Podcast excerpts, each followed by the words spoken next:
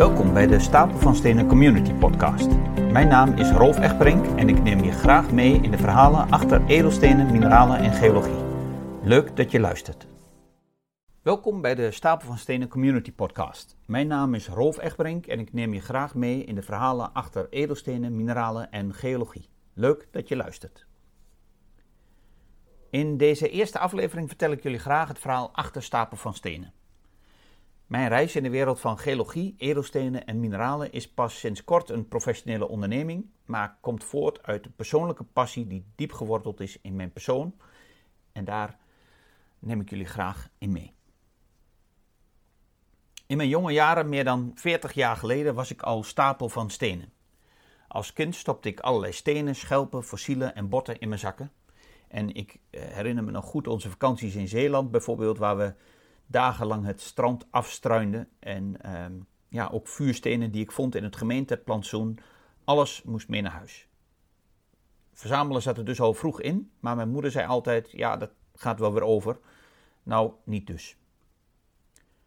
En toen de plank op de slaapkamer te klein werd voor mijn vondsten, hebben mijn ouders eigenlijk altijd weer voor gezorgd uh, dat ik een nieuwe ruimte had waar ik mijn stenen kon uitstallen. Het kippenhok achter in de tuin, later de zolderkamer. En zelfs een heel apart deel van de schuur werden omgebouwd tot een heus museum.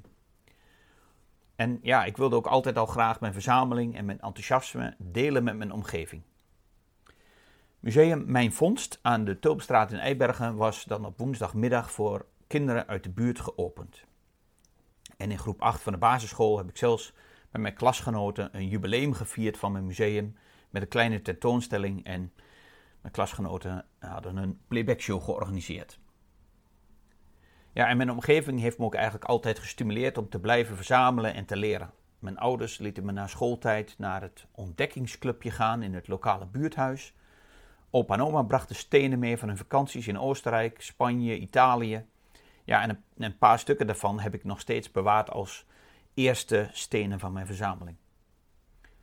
Nou, ik herinner me nog dat een tante me meenam op de fiets naar het Natuurdoosje, eh, zoals ik dat museum toen noemde, Natura Dooset in Denenkamp, waar ik eh, een van mijn eerste steentjes mocht kopen in de museumwinkel. Ik kreeg ook boeken over stenen op mijn verjaardag en samen met een oom en tante van mij kocht ik waterstofperoxide om botten te bleken en achter het huis emmers vol met die dingen waar, je, eh, waar de botten dan mooi wit uitkwamen. Ik was eigenlijk altijd met mijn verzameling bezig. Het ging dus uh, niet meer over. Uh, waar de meeste kinderen bij de overgang naar de middelbare school misschien hun, hun stenen links laten liggen, bleef ik verzamelen en in negentien negentig werd mijn museum naar een deel van de verbouwde schuur uh, verplaatst aan de, aan de Borculose weg in Eibergen. Het werd steeds professioneler met uh, vitrines, spotjes. En mijn vader had een speciale bak gemaakt voor mijn U V-mineralen en er was ook een officiële opening. De lokale krant besteedde er af en toe aandacht aan en dat bracht ook nieuwe bezoekers. Uh, en die brachten soms ook uh, wat stenen voor me mee. In die jaren ging ik ook voor het eerst zelf zoeken. Dat kon toen nog dichtbij in de Achterhoek, in de steengroeven in Winterswijk. En daar vond ik mijn eerste piriet en celestien. Maar ook een afdruk van een saurier. En heel bijzonder om dat te vinden als je die platen kalksteen splijt en je ziet dan pootafdrukken van een... Een saurier, dat is natuurlijk als kind geweldig om te vinden. Bovendien was ik regelmatig te vinden bij Herman Schepers in Eibergen. Hij had achter zijn bloemisterij een, een oude boerderij waar hij eigenlijk van alles verzamelde. Heel veel oudtijdkundige vondsten, potten en pannen. Maar, maar ook, um, ja, ik vond vooral natuurlijk de stenen en fossielen interessant die hij in de buurt had opgeraapt. Hij vertelde ook graag verhalen daarover en af en toe kreeg ik dan een kleinigheid van hem toegestopt. Een uh, fossiele zeeegel of een billemiet. Ja, ik kwam um, ook al een aantal jaren in Borculo bij um, Boris Batyugin, een, een heel excentrieke Poolse uh, liefhebber van stenen, met een klein winkeltje bij de watermolen. En toen in ja, negentien negenentachtig, negentien negentig werd uh, ook in Borculo het Kristalmuseum gevestigd in het uh, voormalige gemeentehuis. Een prachtig pand. Ja, en, en na een eerste bezoek daar was ik helemaal verkocht en had ik een leuk gesprek met de eigenaren en ben ik daar eigenlijk heel snel begonnen als vrijwilliger.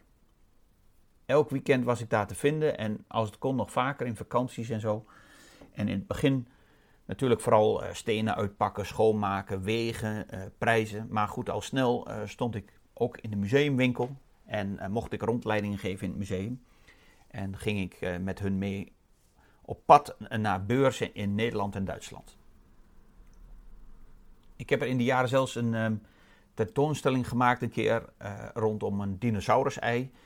Uh, en dat was in de periode dat ook de eerste Jurassic Park film uh, verscheen. Dus daar was enorm veel belangstelling voor. Ik heb daar heel erg veel uh, van geleerd over mineralen, maar ook van de uh, internationale handel in stenen bijvoorbeeld. In negentien tweeënnegentig mocht ik met uh, die toenmalige eigenaar zelfs mee naar de grootste mineralenbeurs ter wereld. In uh, Tucson in de Verenigde Staten. En we gingen daar niet alleen naartoe om, om in te kopen, maar we verkochten daar ook onze stenen. En ja, niet op een beursstand of zo, maar dat deden we gewoon vanuit onze hotelkamers. Alle hotels waren helemaal vol en, en zodra je wakker was, uh, maakte je het bed op en uh, zette je de dozen met stenen erop. En deed je de deuren open en dan was je open en dan kon je verkopen. Ja, en op dat moment besefte ik eigenlijk helemaal niet hoe groot die beurs uh, was, maar... Uh, Ja, het was zeer indrukwekkend om daar uh, rond te lopen en te kijken wat daar allemaal werd aangeboden vanuit de hele wereld. Jammer genoeg heb ik ook eigenlijk nauwelijks foto's van die, uh, van die show. Uh, behalve een paar en eentje daarvan zag ik nu voorbij komen met ja, een aantal van die dozen op mijn bed. En eigenlijk heel kneuterig uh, als je het vergelijkt met, uh, met hoe die beurs er nu tweeëndertig jaar later uitziet. Uh, Ieder jaar in februari zijn daar volop filmpjes en foto's van uh, te vinden op alle social media kanalen. En dat is een... mega indrukwekkende show geworden.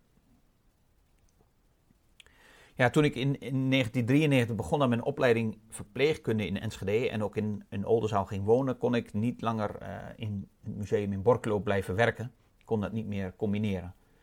Sinds een aantal jaren heb ik wel weer contact met de huidige eigenaren, uh, die ook alweer vijfentwintig jaar het museum uh, beheren. Uh, en ik werk regelmatig met ze samen en we gaan ook samen op pad. In um, twintig eenentwintig richtte ik bijvoorbeeld een aantal vitrines in met een, uh, met een systematische mineralenverzameling voor het museum. En uh, in de COVID-tijd uh, gaf ik ook een aantal keren een online sessie uh, via Facebook vanuit het museum. En die sessies, uh, die filmpjes daarvan zijn nog terug te kijken op mijn uh, YouTube-kanaal. Ja, ik was al behoorlijk uh, aangestoken geraakt met het stenenvirus en um, ik heb mijn ouders zover gekregen om in de zomer van negentien tweeënnegentig... dan ook samen met mijn ouders en broers op vakantie te gaan in het gebied waar je stenen kon vinden. En we gingen naar Idar-Oberstein, dus voor velen wel bekende plek, denk ik. Um, het edelsteencentrum in, in Europa. En uh, daar bezochten we de Deutsche Edelsteinstraße. En we gingen naar het, uh, het grote Edelsteenmuseum in, uh, in Idar-Oberstein. En ook naar het uh, Fische, Fischbacher Kupferbergwerk, een, uh, een mijnbouw onder de grond. Maar het, het allermooiste was natuurlijk het zelf zoeken naar kristallen. Dus we hadden wat tips gekregen en we gingen naar de Groeven Joegem bij Niederwörresbach. Hele bekende groeven, uh, helaas op dit moment gesloten. Maar uh, daar heb ik in ieder geval mijn eerste amethystgeode zelf gevonden. Hard werken, veel stenen kapot slaan en uiteindelijk een aantal keren een prachtige mooie amethist gevonden. Ja, dat vergeet je nooit meer als je zo'n steen doorslaat en er komt dan zo'n mooie holte met paarse kristallen uit naar voren. En die stenen van toen heb ik nog steeds uh, in mijn collectie. Ja, er zijn natuurlijk uh, allerlei mensen in mijn omgeving geweest de afgelopen jaren waarvan ik heel veel geleerd heb. Onder andere dus van het Kristalmuseum. Uh, en ik, ik, daar leer ik nog steeds heel veel van. Uh, en zonder alle anderen ook tekort te doen, maar wil ik hier in ieder geval nog één persoon noemen die mij altijd gestimuleerd heeft om uh, te blijven ontwikkelen. Um, in de jaren negentig had ik Thijs Bezier uit Hengelo al in het Kristalmuseum ontmoet. Um, een echte liefhebber van micromineralen, uh, die je onder de microscoop bekijkt. En ook uh, gesteenten en zwerfstenen. En hij was een enthousiast kennisdeler. In, um, in de jaren in het Kristalmuseum heb ik een aantal projecten met hem gedaan, onder andere voor kinderen. En in negentien achtennegentig volgde ik uh, bij hem de kennismakingscursus uh, Geologie in het Kristalmuseum... Uh, In het Natuurmuseum, sorry, in, in, in Enschede. Um, ja, en het jaar daarna heb ik dat al uh, van hem overgenomen. Hij was zo enthousiast en ik ook, dat we dat uh, een tijdje samen hebben gedaan en daarna heb ik dat van hem overgenomen. Ja, en toen ik me dus aan het voorbereiden was voor, uh, voor, om dit verhaal te, te kunnen vertellen, realiseerde ik me dus dat ik ondertussen al, uh, al meer dan vijfentwintig jaar cursussen geef op het gebied van, uh, van geologie en mineralen. Ja, Thijs uh, introduceerde me bovendien bij het fenomeen van de geologische vereniging. Uh, ik sloot me aan bij G A Twente en de N G V in, in Twente. En hij uh, introduceerde me ook bij uh, het Natuurmuseum in Enschede, waar ik daarna nog jaren als vrijwilliger in de mineralencollectie uh, gewerkt heb. We gingen ook samen op pad, op excursie, naar de Eifel bijvoorbeeld, om uh, micromineralen te zoeken. En ik ben daar later nog vaak teruggekomen met, uh, met cursisten, uh, met vrienden en familie, op uh, plekken die hij me toen heeft, uh, heeft laten zien. Ik heb dus veel uh, te danken aan Thijs en nou ja, dat, helaas is hij... Uh, in tweeduizend tweeëntwintig op zevenennegentigjarige leeftijd overleden, maar hij heeft nog tot op het laatst uh, in zijn hobbyruimte uh, was hij met stenen bezig en uh, heb ik hem nog af en toe bezocht. Ja, dan de, de aanloop naar Stapel van Stenen. Uh, terwijl ik uh, mijn weg vond in de wereld van uh, werken als, uh, als verpleegkundige in de zorg, uh, beleidsadviseur, later onderzoeker en ook docent in de, in de zorg, bleef mijn liefde voor stenen eigenlijk altijd aanwezig. Uh, soms wat meer op de achtergrond, maar desondanks zullen velen het met me eens zijn dat het eigenlijk al heel snel een uit de hand gelopen hobby was geworden voor mij. Uh, naast het verzamelen van stenen waren ook eigenlijk altijd de vakanties in teken van geologische reizen naar de Griekse Cycladen, de, de vulkanen van Costa Rica, Nicaragua, Hawaii, Italië, Canarische eilanden, IJsland en, en nog veel meer uh, van dat soort plekken. Maar eigenlijk altijd waar iets met vulkanisme, stenen, mineralen uh, te zien was. In tweeduizend één richtte ik uh, voor het eerst mijn, een, een eenmanszaak op. En dat was toen nog Geo Impuls. En ja, ongeveer tien jaar lang heb ik naast mijn werk als uh, in de zorg Uh, cursussen en lezingen gegeven onder de vlag van, uh, van Geo Impuls.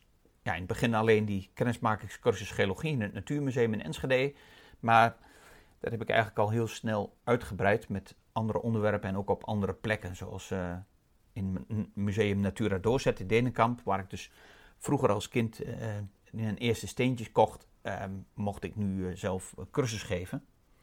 Uh, Erfenboerrichten in de Lutte, uh, maar ook uh, geologische verenigingen in het land. G A Drenthe ben ik uh, een heel aantal keren geweest, in uh, Dinxperlo, maar ook uh, later uh, ook op allerlei andere plekken uh, bij geologische verenigingen verder in het land. Ja, ik, ik organiseerde ook regelmatig uh, allerlei verschillende excursies uh, voor cursisten. Uh, meerdaagse excursie naar de Eifel, uh, geologische stadswandelingen en uh, deed ik ook uh, rondleidingen op beurzen bijvoorbeeld. Ja, en ik, ik heb zelf natuurlijk ook een aantal uh, cursussen gevolgd op het gebied van mineralen en, en stenen, gesteenten.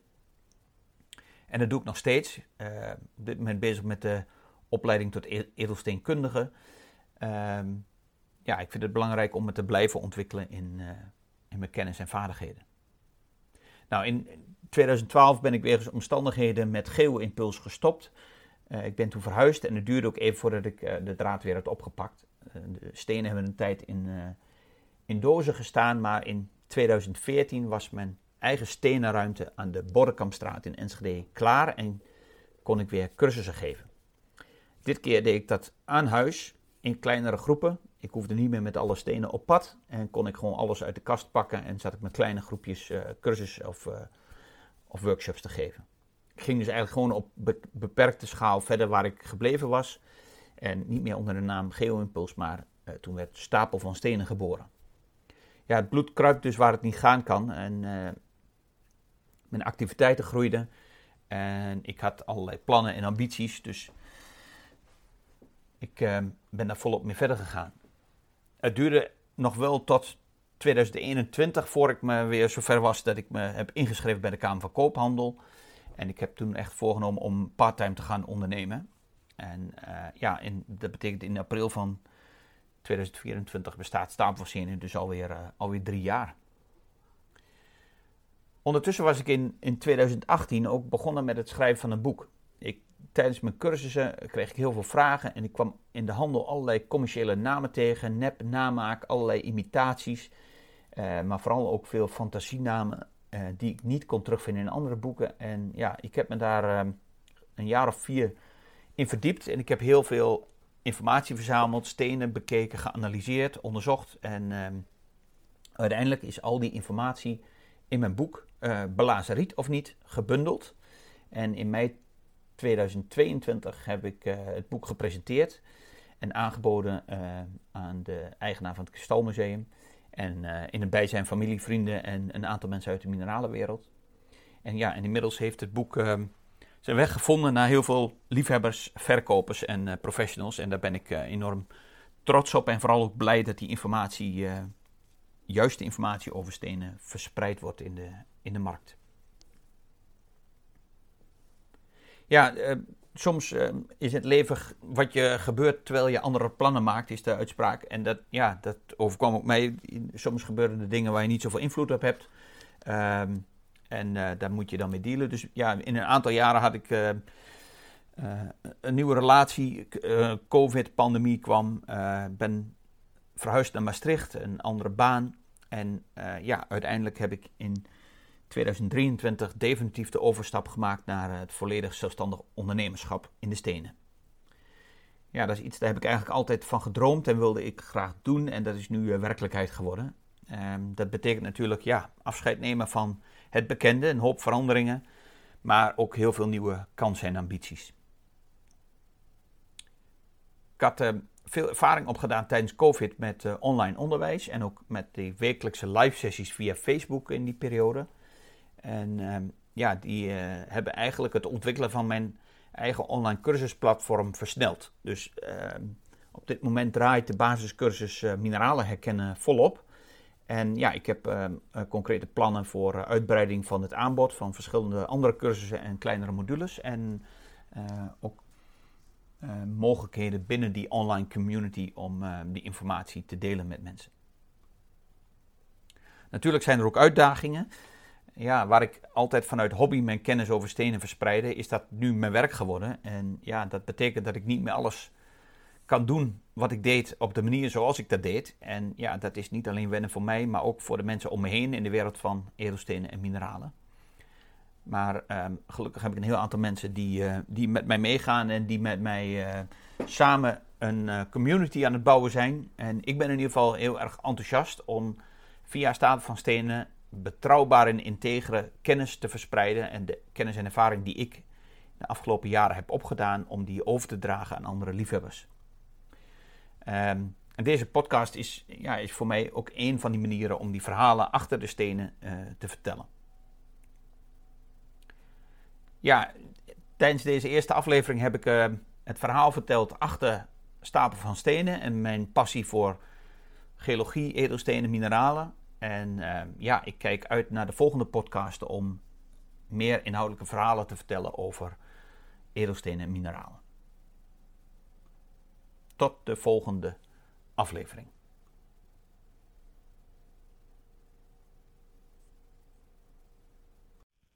Bedankt voor het luisteren naar deze podcast. Wil je meer van dit soort verhalen horen over de interessante wereld van stenen? Abonneer je dan op deze podcast en sluit je aan bij de community van Stapel van Stenen. Meer informatie hierover vind je op mijn website stapel van stenen punt n l. Deze en andere linken zijn ook te vinden in de show notes. Laten we samenwerken aan het verspreiden van eerlijke en betrouwbare informatie over edelstenen en mineralen.